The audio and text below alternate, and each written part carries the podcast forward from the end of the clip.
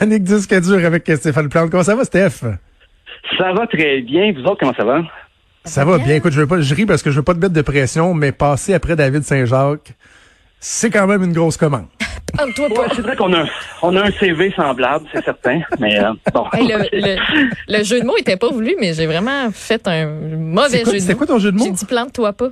Stéphane Plante. Plante, oh mon Dieu. Ah, mon Dieu. je m'en suis même pas rendu compte, mais. Je, je suis absolument pas je suis absolument pas inquiet. C'était pas toujours euh, intéressant de, discuter de musique avec toi. Et là, tu reviens sur un truc que j'adore, les biopics. D'ailleurs, je suis en train d'écouter un documentaire sur Whitney Houston en ce moment.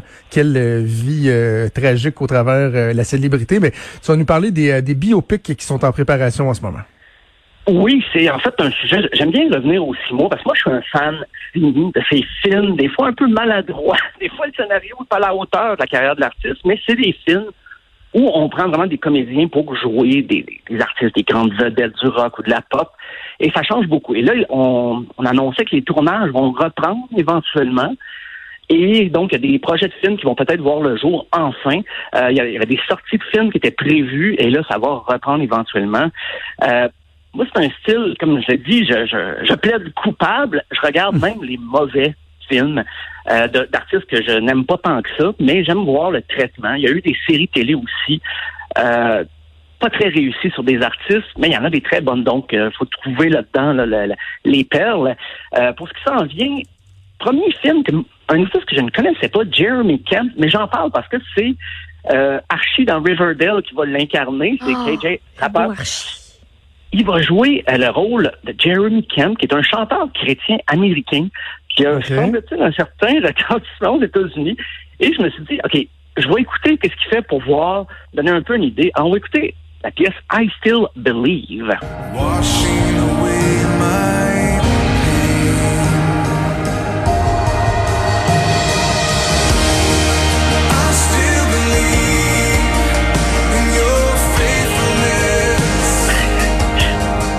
C'est pas mauvais. Ben non, c'est pas mauvais si vous n'êtes pas converti après ça. Mais, euh, mais je, suis curieux un peu parce que Jeremy Camp, c'est pas ce qu'on appelle un born again Christian qui, a découvert Dieu à 40 ans après une vie de débauche.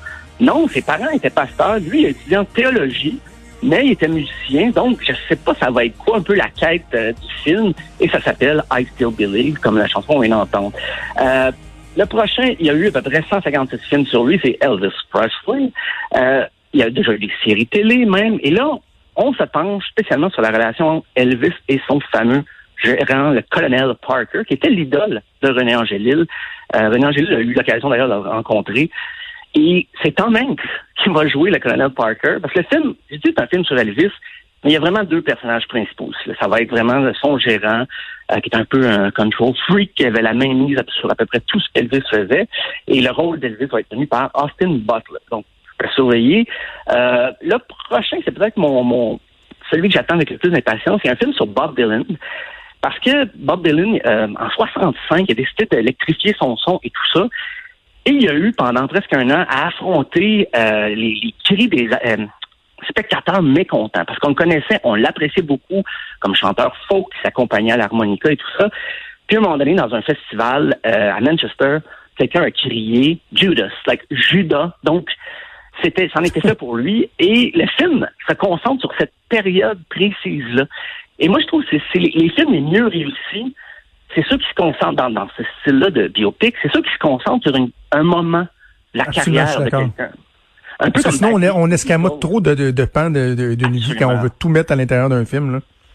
Et c'est pour ça qu'on retrouve ça, les mêmes patterns dans le scénario. Quand on, on couvre 50 ans de carrière, on voit le chanteur ou le musicien là, qui, qui est pour rentrer sur scène sous les cris de la foule, mais là, il se revoit à 7-8 ans quand son père voulait pas qu'il fasse carrière. des choses comme ça, on en voit moins dans des films qui se concentrent sur une période précise. Donc, euh, le film sur Bob Dylan, ça promet quand même.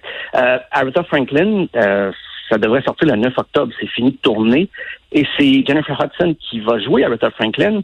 Et c'est Aretha Franklin elle-même qui avait donné les droits à condition que Jennifer Hudson l'incarne au grand écran. Donc, c'est, euh, ça promet, et c'est drôle parce que Aretha Franklin, il y a un autre film sur sa carrière, mais c'est produit par National Geographic, qui se met à faire des biopics maintenant, mais pas juste sur des chanteurs. Et c'est, Cynthia Eriva qui va jouer le rôle de la chanteuse. Et euh, parenthèse ici, ils vont aussi faire un film sur Pablo Picasso avec Antonio Banderas. Bon, je sais que je sors un peu de la musique, mais je, voulais parler d'Antonio Banderas. Euh, Michael Jackson, le même producteur qui a donné Bohemian Rhapsody, a décidé de revenir sur la carrière de Michael Jackson. Euh, là, il n'y a rien tourné. Et j'ai l'impression qu'avec toute la controverse qui a, suivi le documentaire Neverland, il y a encore des, trucs très techniques avec les avocats qui vont se dérouler dans les, mois à venir. Donc, y a pas et, et, je pose une question qui peut sembler stupide, mais qui va assurément s'imposer. Est-ce que tu fais appel à deux acteurs pour jouer Michael Jackson à l'âge adulte ou tu fais-tu un white face ou un black face? Ou tu dis, ben, c'est pas grave, il se ressemblera pas. Oh, ça, c'est Parce que c'est pas juste quand il était jeune. Au début de sa vie adulte, il avait la peau très foncée, puis pour toutes sortes de raisons qui ont fait l'objet de tellement de rumeurs, puis finalement, bon, c'était une maladie de peau. Eh, il était, il était plus blanc que nous autres, là, à la fin de sa vie. Donc, tu fais-tu un white face, un black face, deux acteurs, une inexactitude au niveau de la ressemblance? Méchante question, là pour les, les, les maquilleurs, les, les costumiers, c'est à voir, mais c'est euh, effectivement une question, je suppose.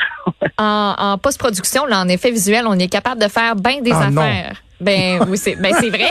ben là, c'est vrai, Colin. Mon chum travaille sur un film présentement, puis le gars, il est pas chauve, puis il met chauve sur toutes les scènes. OK, mettons que tu as absolument raison. Je pense que la sensibilité au concept de blackface, whiteface s'appliquerait même en post-prod. Ouais, mais tu sais? il a tombé. On dirait qu'il n'y a comme pas de bonne réponse à ce qu'il faudrait faire. Il n'y a rien qui finit par être Juste correct. pour ça, le projet va avorter, je pense. Le film est plus controversé que j'imaginais. Euh, un, autre film, peut-être moins controversé, on ne sait pas, c'est un film sur les Bee Gees. C'est ça qu'on a beaucoup entendu euh, sur la, la sonore exactement la pièce du samedi soir. Mais ils ont commencé dès 58 euh, en Australie à faire des shows un peu partout. Et c'est encore une fois le même producteur celui qui a fait Bohemian Rhapsody, c'est Graham King, qui est partout. Il produit des films depuis le, scénariste de Bohemian Rhapsody et le producteur depuis les, Oscars sont en demande partout, ça n'a aucun bon sens. Euh, le prochain, c'est un Québécois qui va réaliser l'histoire de John Lennon et Yoko Ono. C'est Jean-Marc hein? Vallée. Et ah oui, ça, ça, m'avait intrigué. J'ai commencé à fouiller là-dessus. Euh, il dit que c'est très difficile pour lui. Il y avait un article dans le journal de Montréal. C'est très difficile parce que tout le monde s'opposait à leur relation. Beaucoup de gens n'aiment pas Yoko Ono. Et semble-t-il que son travail avec le film, c'est de montrer une autre facette. pas nécessairement de la rendre populaire, mais de faire en sorte qu'on voit autre chose que la fille qui a séparé les Beatles, supposément, et tout ça. Euh, et puis, il a profité d'ailleurs du, confinement pour euh, reperfectionner le, scénario. Parce qu'encore une fois, le scénario, le premier euh, premier draft, qu'on dit, le premier jeu du scénario était fait par le même scénariste que celui qui a fait euh, Bohemian Rhapsody. Donc, on s'en sort jamais. Et, mais c'est Jean-Marc Fallé qui a mis la, la, la, touche au scénario final. Amy Winehouse, ça c'est tabletté depuis longtemps. Ça aboutit pas beaucoup, mais de temps en temps, il y a une percée, il n'y a aucun tournage de réaliser. C'est les parents de d'Amy Winehouse qui ont décidé de produire, de coproduire le film. Euh, avec Paramount parce qu'ils veulent montrer eux aussi que leur fille n'était pas qu'une euh, débauchée vivant mille et un excès. Ils veulent donner une autre facette euh, de la personnalité et de la carrière d'Amy Winehouse. Euh, mais sinon, rapidement, ben, il y a David Bowie, un film Stardust qui s'en vient. Euh, le fils de David Bowie n'était pas d'accord avec ça, donc ils n'ont même pas eu les droits pour la musique. Alors c'est bien mal parti. Euh, Céline Dion, on sait que c'est plus ou moins biopic. C'est Valérie Lemercier qui a écrit, euh, qui, a joué et qui a réalisé.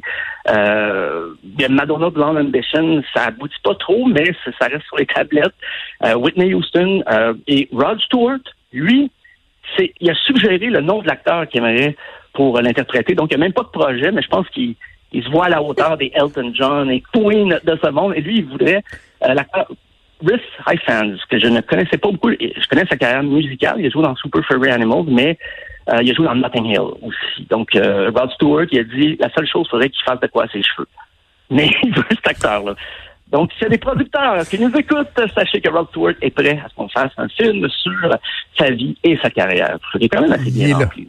Il lève la main. Il, lève la main. Tu as mentionné Céline Dion, mais au Québec, là, euh, bon, dans les dernières années, je pense à quoi? Il y a Alice Robbie, on dirait qu'on est moins porté à faire ça. Est-ce que c'est un traumatisme de la série sur Félix Leclerc avec la perruque de oh. Daniel Lavoie qui fait en sorte que plus personne veut s'embarquer ah, là-dedans, tu penses? Euh, je sais pas, mais c'est toujours très risqué. Je sais pas si tu avais vu la série sur Harmonium. C'est ouais, il y avait Harmonium. Non, je l'ai pas vu. Ça, c'était dur, ça aussi. Euh, mais sinon, euh, Jerry, il y a eu quand même... La Bolduc. La, la Bolduc, euh, à travers les brumes. C'est ça, il y en a des... Il y en a qui ressortent, mais je pense peut-être les coups, on cherche la bonne le bon artiste pour attirer du monde.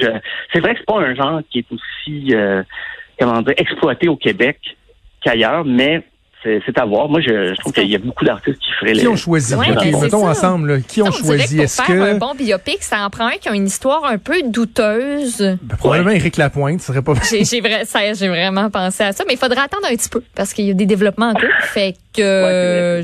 Jean-Pierre Ferland serait pas plate non plus. Ouais. Non, non, non, pas du tout. imagine un euh, documentaire sur euh, Pag. France Castel, Daniel Ouimet. Ouais. Euh, moi, j'aimerais oh oui, France Castel. Corbeau, pour ma part, c'est mon projet personnel. Je veux faire le scénario de Corbeau. Ah en fait, la carrière de Marjo, mais avant sa carrière solo. Donc, je, ah. je me réserve du temps pour ça. je mets ça sur la pile de mes projets qui sont pas finis. Fait que, voilà. Un Claude mais, euh, Dubois. ah oui, Claude Dubois, effectivement. Ouh, euh, Fanny Vous rappeler ça, bien la... Story. La scène de Claude Dubois en train de se clencher une bouteille de rosé au complet, une bouteille de vin blanc à Québec puis qui embarque avec ses enfants dans l'auto, puis qui est bien insulté que quelqu'un a dit à la police, hey, il est chaud comme un ballon.